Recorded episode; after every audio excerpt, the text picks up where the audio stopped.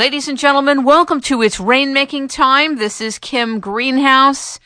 If you've been listening to the show, you know that we've covered practically every aspect of finance and money you can think of.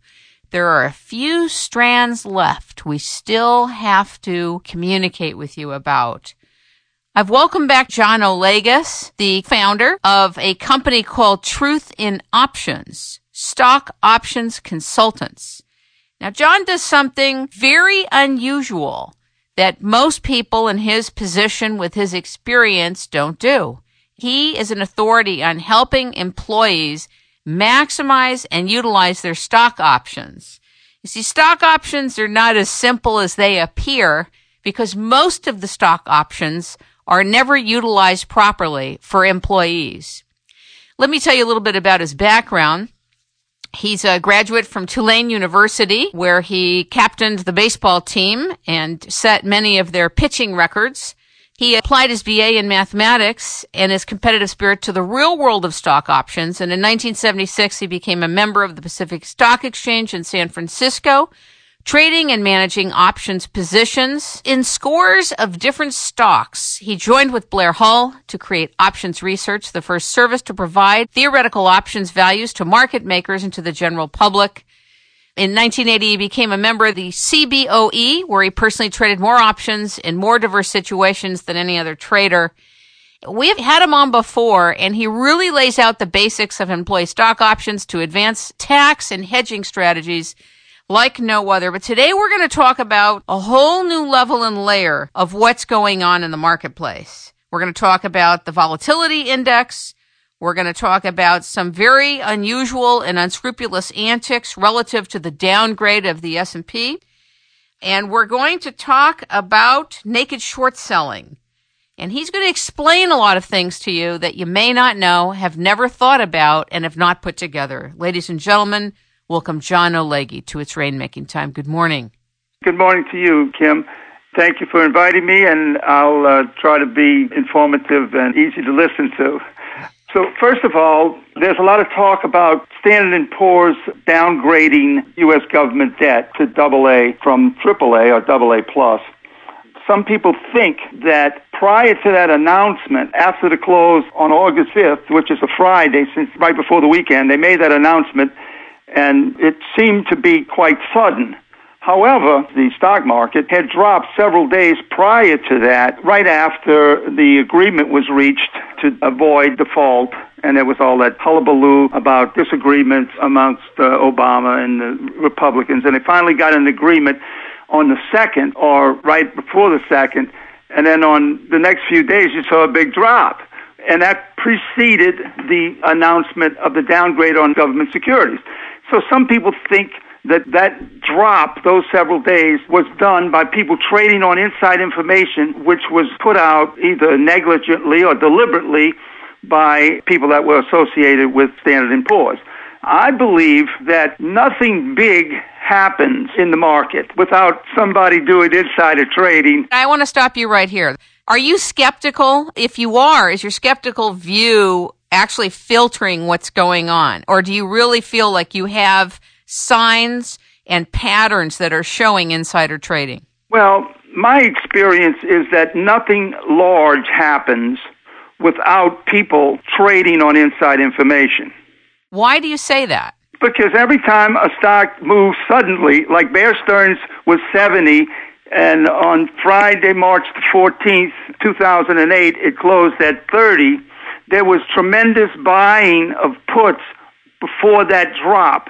And then Friday, after that drop, there was even more tremendous buying of puts, and the stock opened at three and three quarters the following Monday. So that's a big event. And so there's always insider trading by tippees, either closely aligned with people that pull off the event or maybe a couple of steps down the line to disguise where they got the information but no event takes place without insider trading because that's where most of the money is made by the traders cheating on inside information. That's my view of being a market maker on the floor, trading a lot of options. And I've been the victim of that. I lost $600,000 in 1980 in the Santa Fe International takeover by the Kuwait Petroleum Company. Okay? It was because of insider trading, and we were taking the other sides of those trades because they were paying these very high prices, and we played a theoretical game when they bid up the prices. We sell them and try to buy the stock and do positions, but you make yourself vulnerable to extreme moves. You see, so in that Santa Fe case, the SEC got $10 million returned or settled from these guys who were cheating. But the SEC was paid off to direct the distribution of those $10 million to their favorite people. well, that's what I was going to say. Don't you think the SEC is a complicit instrument and a player in allowing this? Yeah, they're captured by the industry and they just pretend to really try to catch the insiders. Okay, they're not interested in catching James Dimon from J.P. Morgan, who violated Title 18, Section 208, which is when he was sitting on the board of directors of the Federal Reserve Bank of New York, and they gave $55 billion to J.P. Morgan, where he owned 3 million shares of stock. That's a violation. That's a felony. But the SEC could have gone after him, or the FBI could have gone after him. I called the FBI, they say call the SEC. Well, but nevertheless, the, the, the SEC pretends to try to catch these people, but they're not really interested in doing it. So, who buys these puts? Okay. I want to kind of get back to that downgrade and the tipping off point before the downgrade. How do you know, and who's buying the puts? I just looked at some articles that I wrote on my newsletter. I wrote an article on July the 12th where I saw an increase in what they call the VIX. That's the volatility index of the Chicago Board Options Exchange.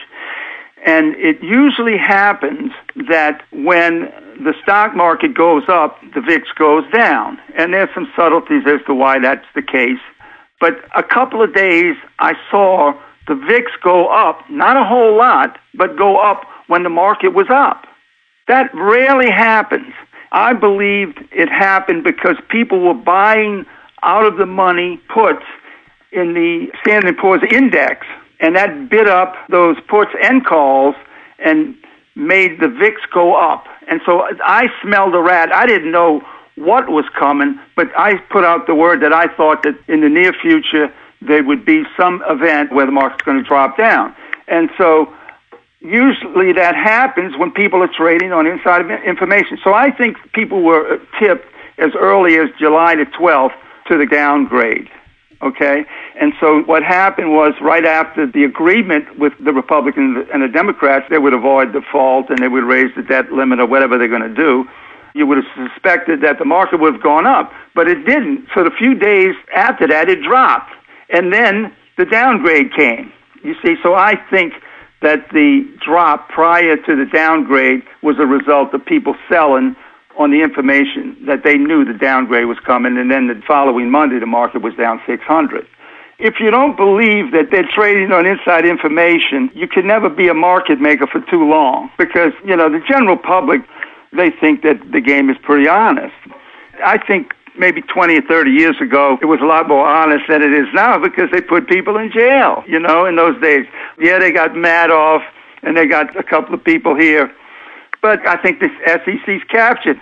All they're doing is pretending. And this bit about this whistleblower. What are you talking about? Explain it to us. Okay. Well, the SEC now had allocated $45 million to pay off whistleblowers who can report cases of fraud or insider trading to the SEC, and the SEC will look at the information that's reported to them and then investigate, and if indeed the reporter of the fraud or the insider trading is correct, and he was more or less the first one or gave him substantial information to help with the investigation, they will pay him a certain fee. Now, I don't know how they determine the fee, but that was initiated, I think, August the 12th this year. And so if you think that you have some information about, like, for example, Google announced about a week or 10 days ago that they were buying Motorola. Oh, and, no. Right. And several days before that, even though the market was dropping, there was a very large number of calls traded on Motorola. You see? And so people suspect that there was buying pre announcement about Google going to buy Motorola. And there was. That might be a typical case of insider trading. What if everybody's doing it? And the fact is that whether it's legal or not, it's standard practice. Right, but you know, they can't be too obvious about it. In other words, Bernanke or the CEO of Motorola can't go buy it in his own account, but he might tell his brother who tells his son-in-law and he does it in a manner which is hard to determine it was really a tip. You see, so they do those kind of things, and the SEC say, well, we don't know who bought those calls, or we don't know who bought the puts, or maybe they do, and they know the guy who really tipped is too big to be prosecuted. Just like Mack, who still is, I believe, the CEO of Morgan Stanley. There was a guy, uh, the SEC was trying to take his deposition about a series of what he thought was inside information. This guy, who was a lawyer at the SEC, wanted to take his deposition and the SEC fired him because he was too big to be prosecuted as the CEO of Morgan Stanley. Okay? And there was a congressional investigation, but he was never put under oath because he wanted to take the deposition to get to the truth of the matter. And so he never did give the deposition. You see, now, if it was you or me, they'd force you to take the deposition, and if you want to defend yourself, you either have to tell them the truth or take the fifth. you see, and so uh, big guys who are CEOs and stuff like that, they don't want to go into a deposition and have to take the fifth. That doesn't make them look too good. Can you go back for a minute here to the volatility index? I want you to explain what it is and what it does again, because I feel like we may have lost some of the audience members. All right. The volatility index is an index that's created by the Chicago Board Options Exchange. And it's the value of certain out of the money puts and calls on the Standard & Poor's 500 index future. In other words, there's an index of 500 different companies, all the large companies in the Standard & Poor's index, and it's more or less a very good barometer of what the market is doing. On the other hand, you have the Dow Jones index, which is just 30 companies and has a lot of oil companies, is more stable. But you have the Standard & Poor's index of 500 stocks and then you have the futures on the Standard & Poor's index. In other words, if you want to be in the market, you want to be diversified into 500 different stocks, you can do it very efficiently by buying futures on the Standard & Poor's index. Okay? Now, there's actually options. There's puts and calls on the index. And there's some puts and calls that are in the money, some are at the money, and some are out of the money. Now, they've created what they call the VIX, which is a compilation of certain out of the money calls and out of the money puts. What does out of the money mean? Out of the money means that if you have the right to buy the stock or buy the index at a specific price, for example, if you have the right to buy a stock at 100 and the stock's trading at 75 or 80 or 85 or 90, then those are the calls that give you the right to buy the stock at 100 or what we call out of the money if you have the right to buy the stock at 100 and the stock's trading at 125, those calls are called in the money. In other words, you have the right to buy something at 100 and you can go sell it tomorrow at 125. All right? Now, if you have the right to buy it at 100 and it's still at 75, those are out of the money nobody's going to exercise their right to buy the stock at 100 when it's trading at 75 because they're going to lose $25. So you have out of the money calls and out of the money puts puts give you the right to sell the stock at a specific price throughout a specific period of time.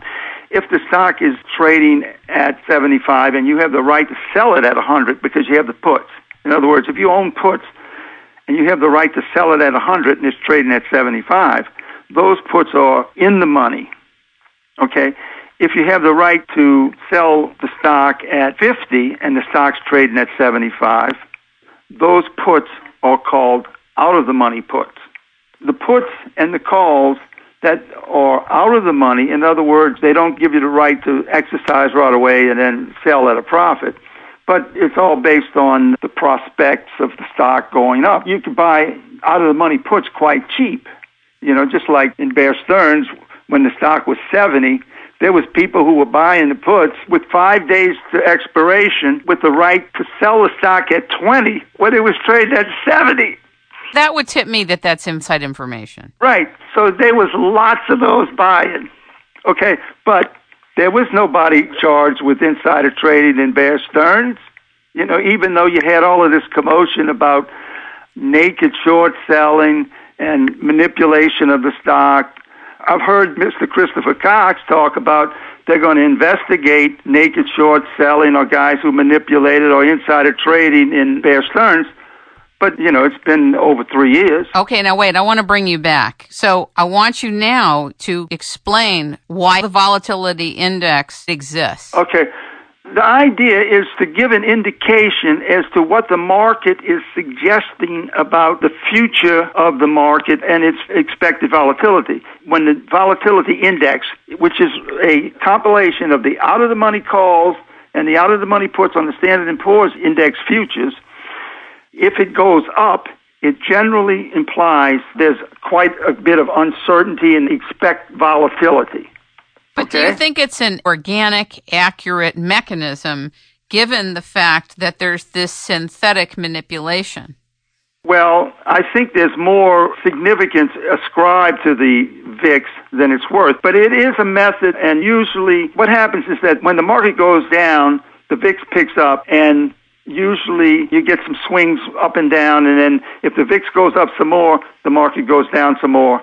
Okay, but if the market goes up substantially, the VIX goes down substantially. And people try to ascribe the idea that when that VIX goes up, you know, it's time to panic. And a lot of times it's right because when that VIX goes up, that means people are buying puts or buying calls or there's an expression of fear. Okay? Now, I was talking to an old friend of mine yesterday, and he says he's in contact with market makers who are in the VIX pit every day making bids and offers in the VIX options. And they tell him it's widely known that Goldman Sachs manipulates the value of the VIX every day.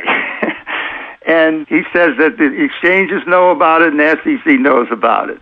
Now, those guys are guys that are not going to come out there because they're working for firms, and it's kind of like understood in the industry that if you know about somebody stealing, you keep your mouth shut. Don't you think it's also true for Standard and Poor's? I remember a year and a half to two years ago, right before the market crash, there were articles coming out about the fact that Standard & Poor's was implicated for conflicts of interest with upgrading paper and giving a higher credit rating to certain companies and being paid to do certain things. Of course, everybody could say this is alleged, but it feels to me like even Standard & Poor's is not an organic mechanism. It still involves human beings. It still involves why a company has a AAA versus a AA rating.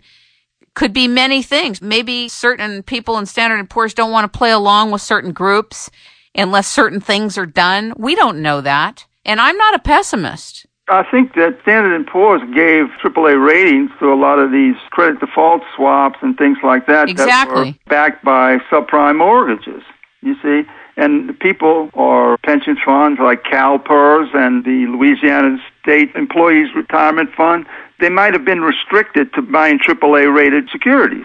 And so they created these funds, which were baskets of subprime mortgages, and sold them as AAA rated because they had Standard & Poor's rating them as AAA. Understood. But, uh, it turned out they weren't AAA. You see, there's a lot of people say that Standard & Poor's was negligent or were being paid to do the reports by the guys who wanted the AAA rating. Now, nobody's been charged with a crime there. So it sounds like you're a whistleblower. Well, I was thinking of actually starting a little organization since I have some market maker friends and things like that. And I actually talked to the SEC, and they said they haven't paid out any money yet, but it only started August 12th. So, you know, the question is, is it worth it to try to do it? Will they, in fact, change their attitude?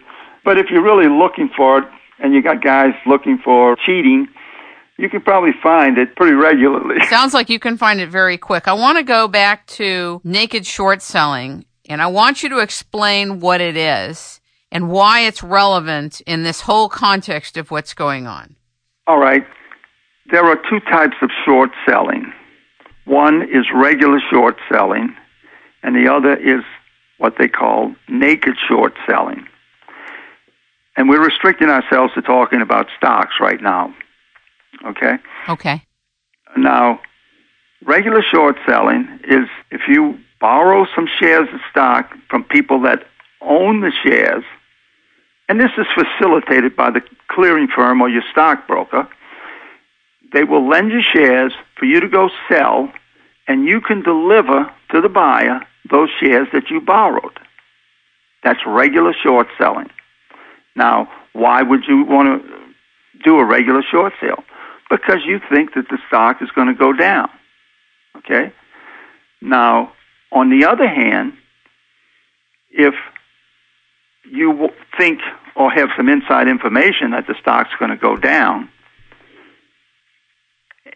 you can make a short sale if you're a market maker and you can legally not borrow those shares and fail to deliver the shares that you sold to the buyer.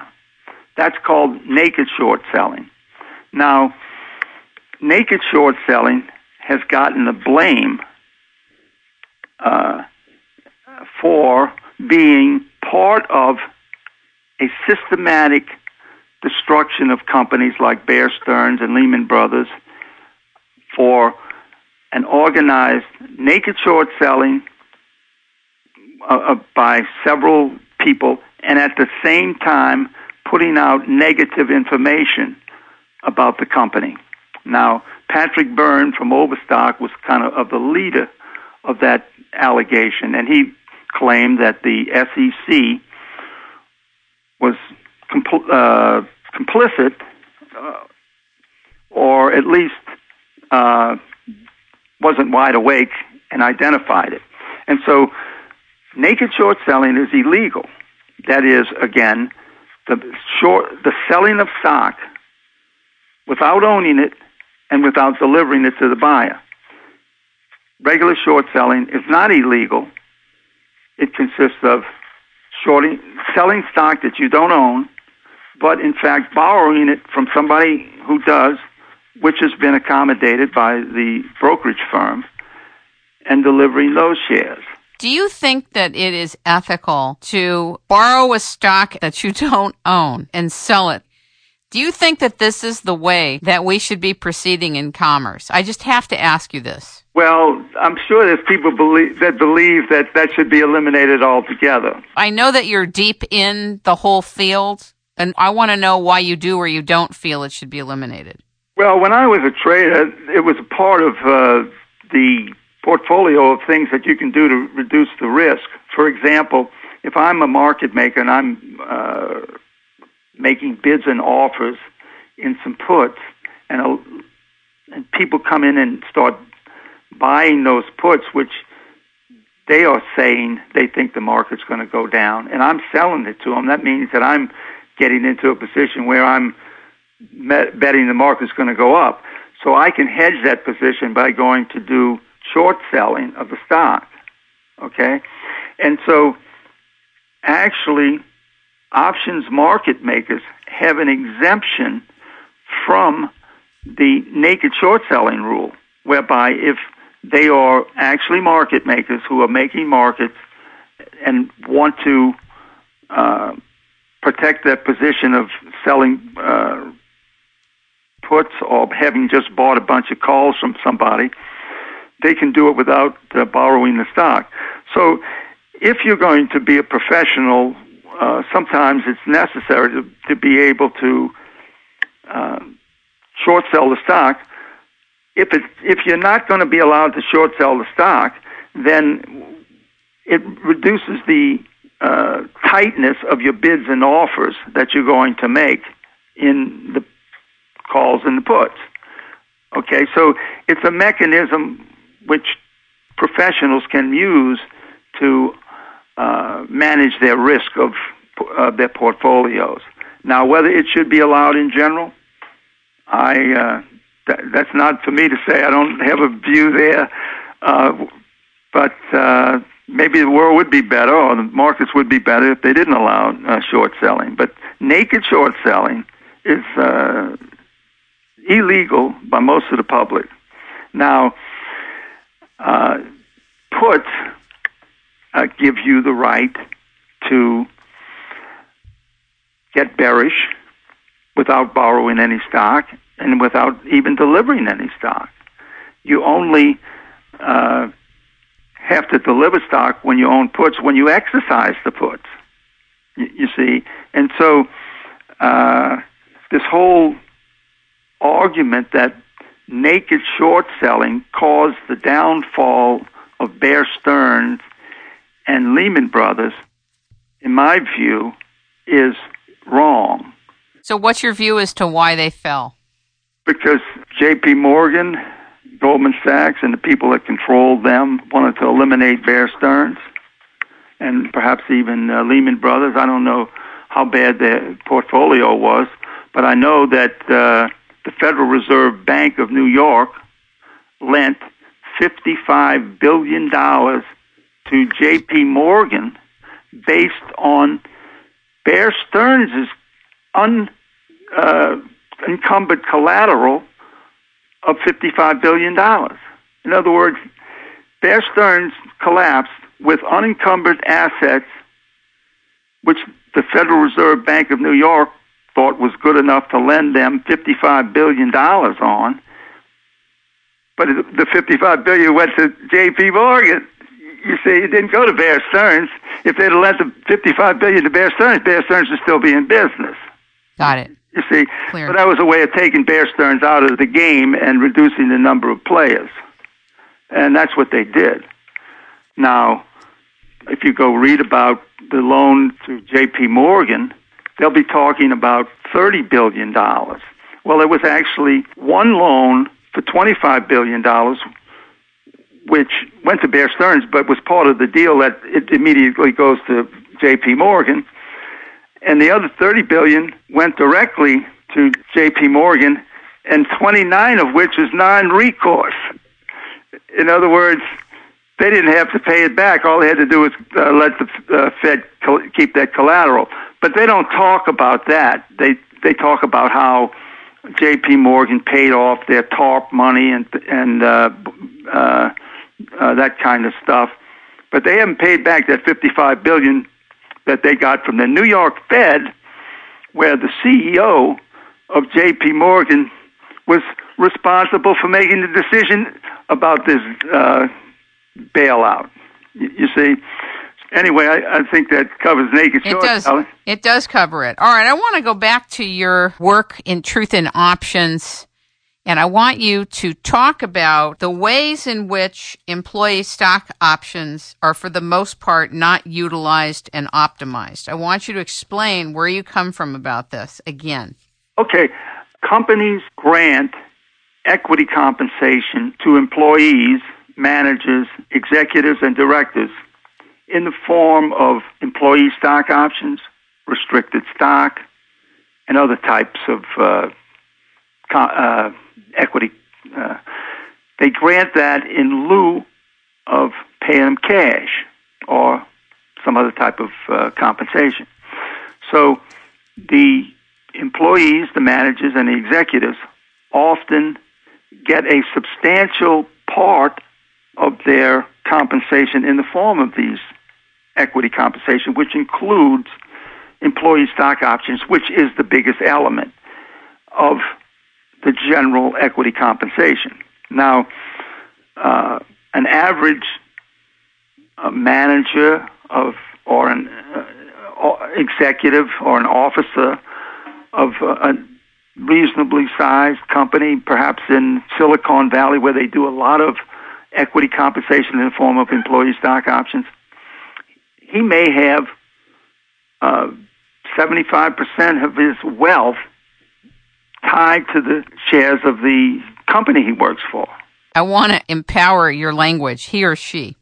I know, but It's okay, but it's I, very, very and I- important. I, resist change. It's okay, but it's very important that this is in your language because there are millions of women out there that have employee stock options. right. Well, I Okay. apologize. That's okay, no problem. Okay. No problem. But nevertheless, the companies pile up these people with equity compensation and employee stock options, or like the options that are traded on these exchanges. They give you the right to buy the stock at a specific uh, price throughout a specific period of time. However, there's some substantial differences. One is that the employee stock options give you a perhaps 10 year life. In other words, you can hold these employee stock options. Uh, if you were granted it today, you would have the right to buy the stock at a specific price for another 10 years, which would be 2021 somewhere. Okay? Whereas the uh, exchange traded options have a maximum of two or three years uh, to to expiration. So there's some differences.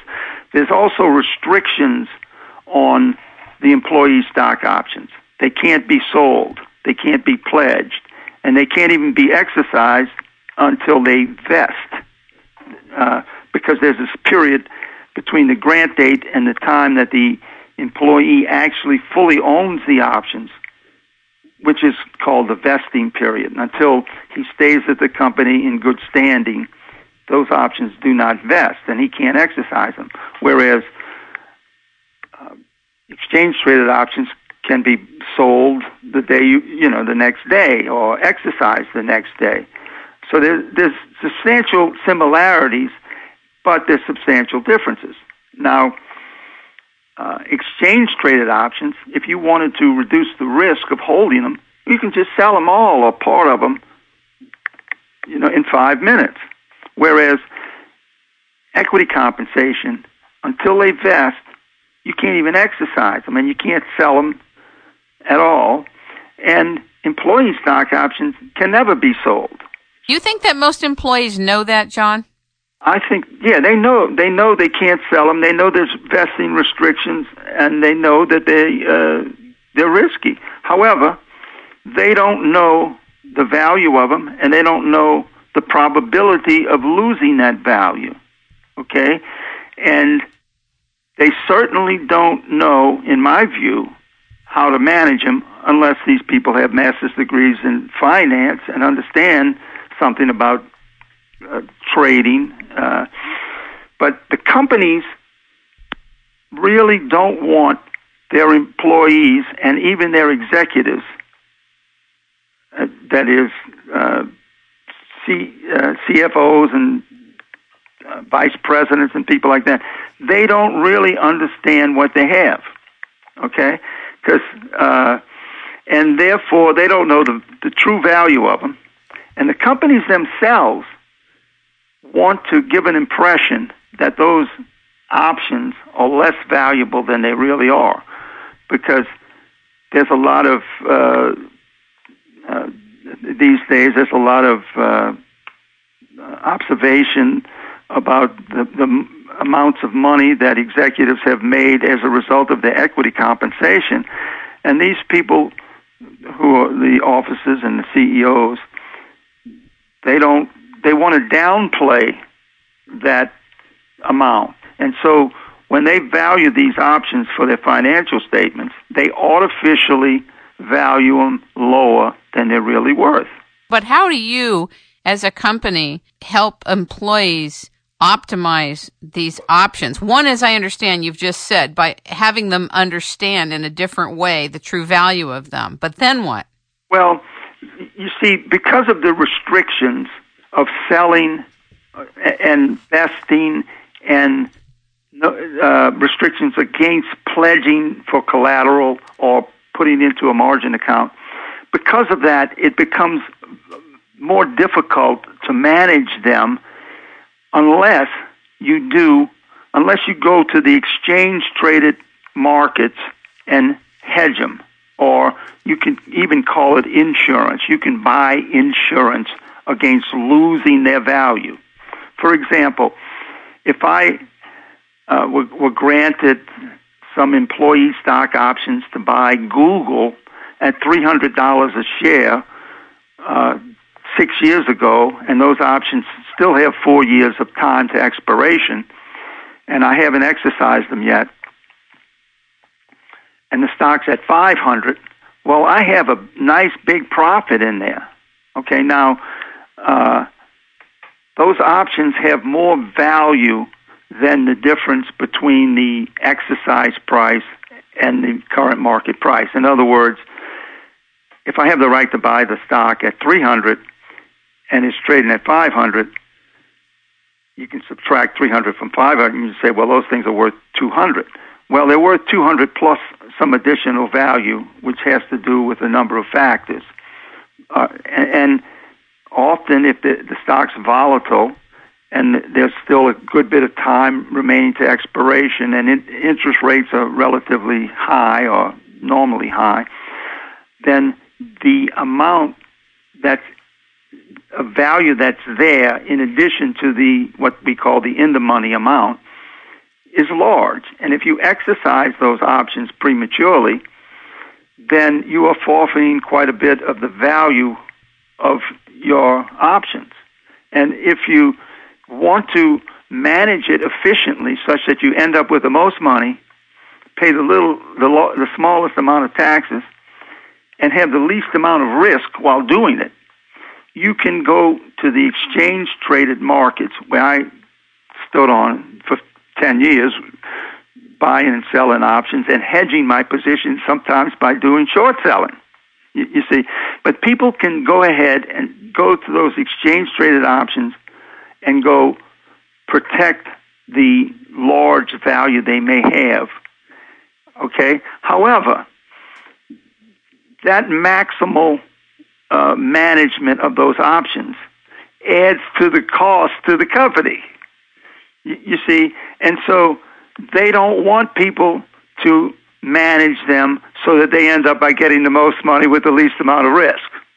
They want them to have the, uh, the they want them to be at risk, and if they want to reduce the risk, they want them to pay a good big penalty in the in the form of forfeiting part of the value and paying an early tax.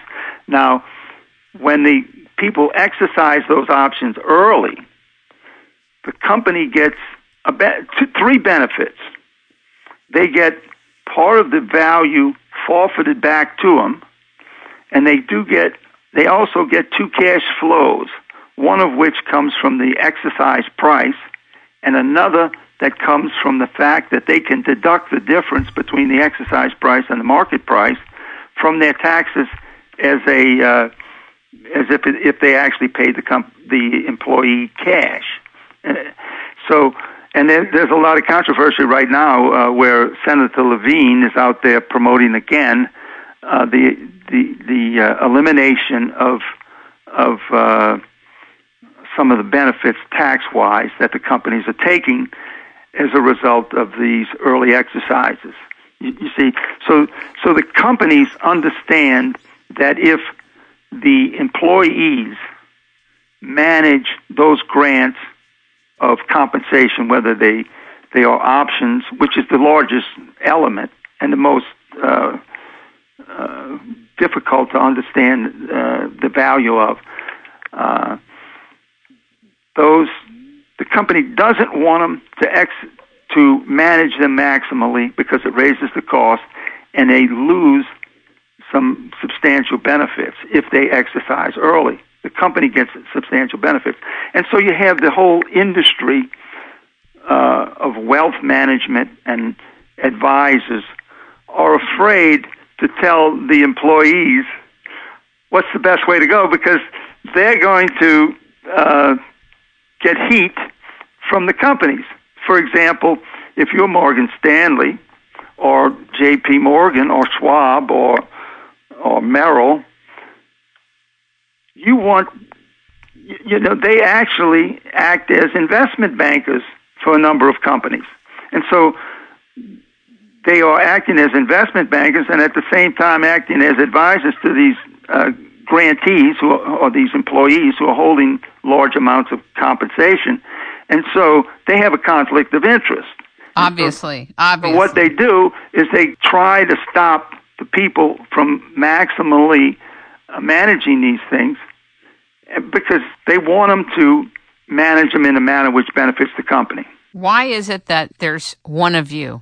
Why is there? Because there's only a few people that have traded and who have actually also taken upon the task of understanding this arena of employee stock options. And guys that are very good at trading probably over the years piled up enough money they don't have to fight companies in something obscure like employee stock options. But I got onto it a few years ago and I wrote a book called Getting Started in Employee Stock Options, which is published by Wiley and Son, and I published it along with uh, John Summa. But it's the only book that's out there that tells you how to optimally manage your employee stock options. And uh, most of those people in the industry think that, well, to get people to do hedges uh, by selling calls or buying puts while they're holding employee stock options or restricted stock is too difficult. And for uh, uh, some people, and most of the time that's true. And, it, and the reason is it's too difficult because they don't understand what they have. And the reason they don't understand what they have is because n- nobody's telling them what they have. And the reason they're tell- not telling them what they have is because they don't want them to understand what they have. If you're hedging the true value of these employee stock options, if you're an employee and you decide to manage these options, first of all, does the company let you manage them? Are they yours to manage? What are the politics of that and what is the uh, authority of that? When the options are granted to the employees, there's two documents that govern the terms of this contract. You see, what they have is a contract with the company. The company is obligated to sell them shares at a specific price throughout a specific period of time, and they have the right to buy, if they want to, th- those shares at a specific price. And they, they are subject to all the restrictions that are in the contract. Now, one of those documents is called the stock plan document, and the other one is called um, a specific uh, option agreement, which outlines the specifics as to how many options are granted, what's the exercise price, what's the date of the grant, when they vest, and so you have these two documents, and uh, and they they they they are the documents that constitute the contract that the employee has with the company. Now, that governs what the employees or the grantees can do. Most of the companies don't have any prohibition against managing those options or their stock effectively or optimally. But the companies really don't want them to do it and and kind of frown on doing it because they they allege that it defeats the purpose of the options grant, uh, and they find other reasons to uh, justify uh, frowning on it. But most of the contracts, and those are the documents that govern what they can do, do not prohibit maximally uh, managing them by what we call hedging. And uh, so they can do it. They uh, it's a matter of just going to a brokerage firm and selling calls or buying puts.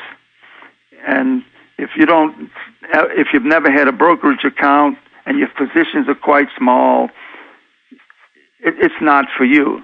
But it's for the people who have been there a while, who have substantial value in these options, and have uh, have uh, some awareness of what they have and what the risks are, and want to get the most with the least amount of risk. And so, uh, there are people out there that are capable of, of advising executives. Now, you can look at people like uh, Steve Jobs or Larry Ellison or John Chambers or a number of the real premium executives and look at, at how they manage their employee stock options. And they do it right. Okay, I'm just trying to tell the vast amount of people what uh, the ways that uh, John Chambers and Larry Ellison and Steve Jobs uh, are told to manage their employee stock options. and that is to hold them to the end. Now, whether they are hedging it, I don't know because I don't see all of the, the trading they do. You, you're only uh, uh, restricted to uh, to seeing what they're reporting to the SEC. But most of the people are not given the same advice as those top executives are. So people should call you, correct? Yeah, they can call me, and I'll tell them how to do it even better than uh, the guys that are telling uh, John Chambers and uh, and uh, Larry Ellison and Steve Jobs and uh, James Dimon as to how they're doing it. I mean, I I can improve on I can I can improve on that there, but you know, there's a lot of politics, and and they uh, they uh, if if Steve Jobs gets out there and starts hedging his positions, uh, then that's going to say to the uh, lower rung people, "Hey, maybe I ought to hedge mine." You see, and so he doesn't uh, hedge. They just keep and they assume the risk because they got so much money anyway. You know, what's the difference? A hundred million dollars to Steve Jobs.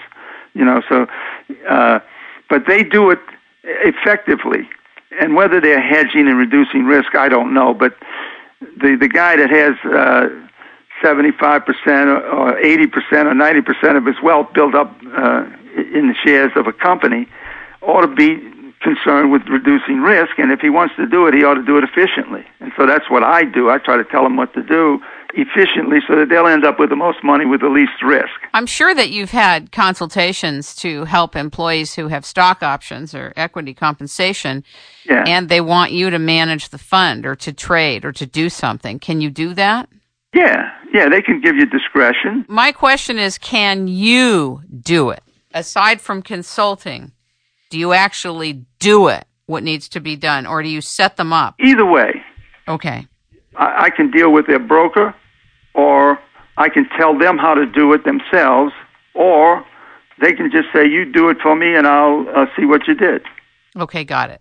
In other words, they give you trading authority over the account, and uh, and so the brokerage firm will take orders from me to uh, sell this particular one at a certain price on a certain day, and uh, or buy some puts, or there's a, there's there's an interesting uh, strategy of buying the puts, which gives you protection against drops inside of an IRA, because a lot of times people might not have cash hanging around uh, to buy puts, but they might have some cash in their IRA.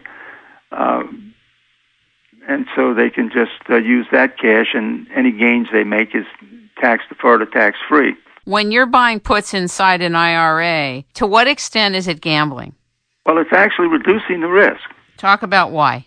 Uh, if you have some stock options or some restricted stock to buy, uh, say, uh, Apple, and the stock has gone from 190 uh, to 370 or something like that, and uh, you had a right to buy 2,000 shares at uh, 190 and it's 370, you got quite a bit of money there.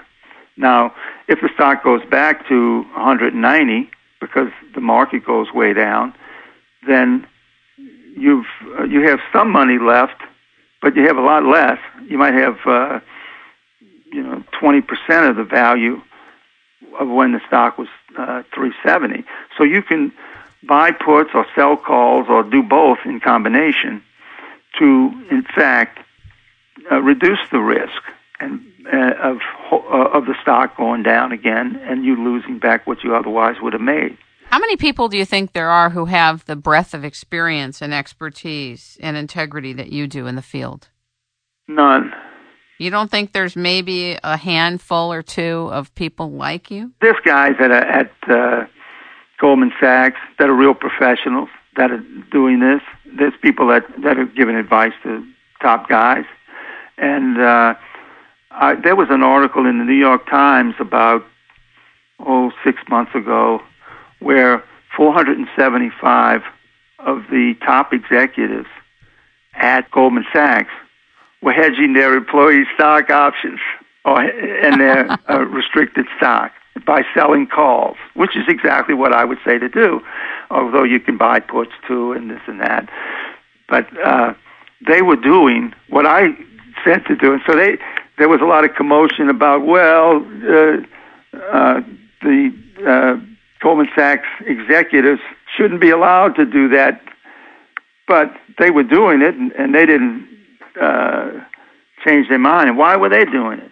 Because it was the right thing to do. They were reducing risk and uh, uh, uh, not forfeiting value back to the company. And so there are people out there that generally uh, know how to do it, and, and I might be able to improve uh, just slightly on the guys that really know because of some uh, idea or quickness or experience. Might be a little sl- uh, slightly better. That's all. But there there are people out there that uh, if you want to pay enough, you don't need to pay me. you can get it. Uh, but most of the guys uh, that are acting as wealth managers or investment advisors to uh, grantees, uh, they're not competent to do it, in my view, because most of them have never traded. They've never had to manage a portfolio of options or stock and try to reduce the risk.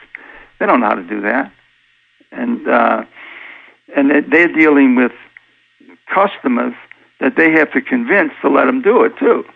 You see, so uh, so anyway, I, I really don't know, but I, uh, how many people that are highly competent at doing it, but I don't think it's very uh, many because I never see them show up in any uh, discussion forum.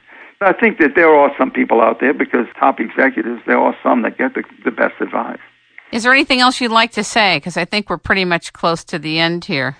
No, Kim, I enjoyed talking to you, and uh, you seem to uh, have gotten a lot of uh, understanding of some really obscure things uh, to be able to ask me these questions, and I hope uh, that your listeners get something from it. I think we touched on some current events and some uh, current concepts. Well, I want to thank you for being our guest, ladies and gentlemen. We have been talking with, learning from, and listening to John Olagues. He is the founder of Truth in Options, Stock Options Consultants. You can reach him by going to optionsforemployees.com. And please do pick up his book.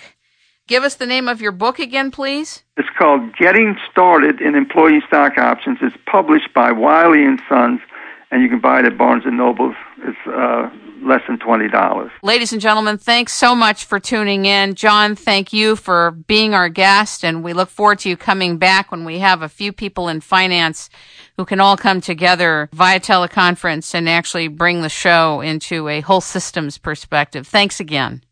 Thank you, Kim.